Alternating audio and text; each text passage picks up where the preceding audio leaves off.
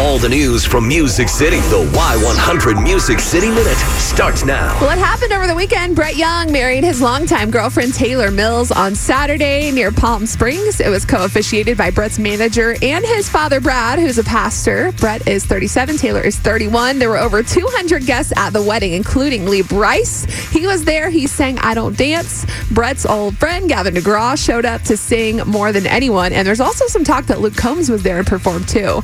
They shared their first dance to a special rendition of Forever Young and are now headed off to a beachy honeymoon, but not for long. He has to be back in Nashville by next Monday to receive his ASCAP Country Songwriter Artist of the Year honor. Oh, very cool. So excited to see pictures from that, hopefully. Um, since George Strait retired with his Cowboy Rides Away tour back in 2014, his appearances on stage have been few and far between outside of those Strait to Vegas concerts. However, George announced he will take the stage March 30th at the Mercedes Benz Stadium in Atlanta.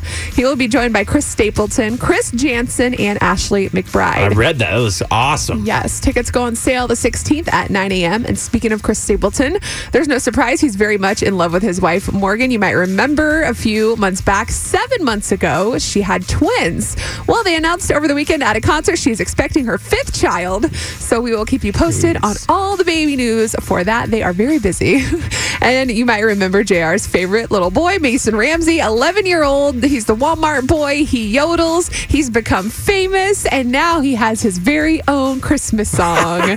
White Christmas is, he says, his favorite. It's the best holiday song. He says he grew up listening to Michael Bu- Bu- Bublé's version with Shania Twain. He says it's also the song in Home Alone too. So that's my favorite Christmas movie.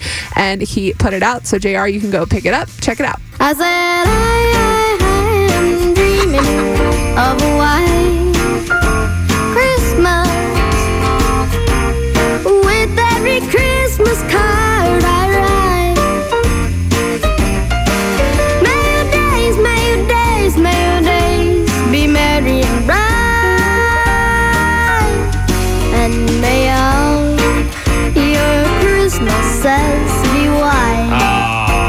on knew, now. Knew you'd love that. It's kind of hard to believe that like 11 year old is singing such a classic, Such- but he does a great job. kid. I don't know why. He's just a cool kid. You got to check out the picture on our Y100 Facebook. It is him promoting it. Obviously, it's like the cover photo of the song. Um, and you can listen to the whole song in its entirety right now in the Music City Minute blog on our Facebook page. That's your Music City Minute.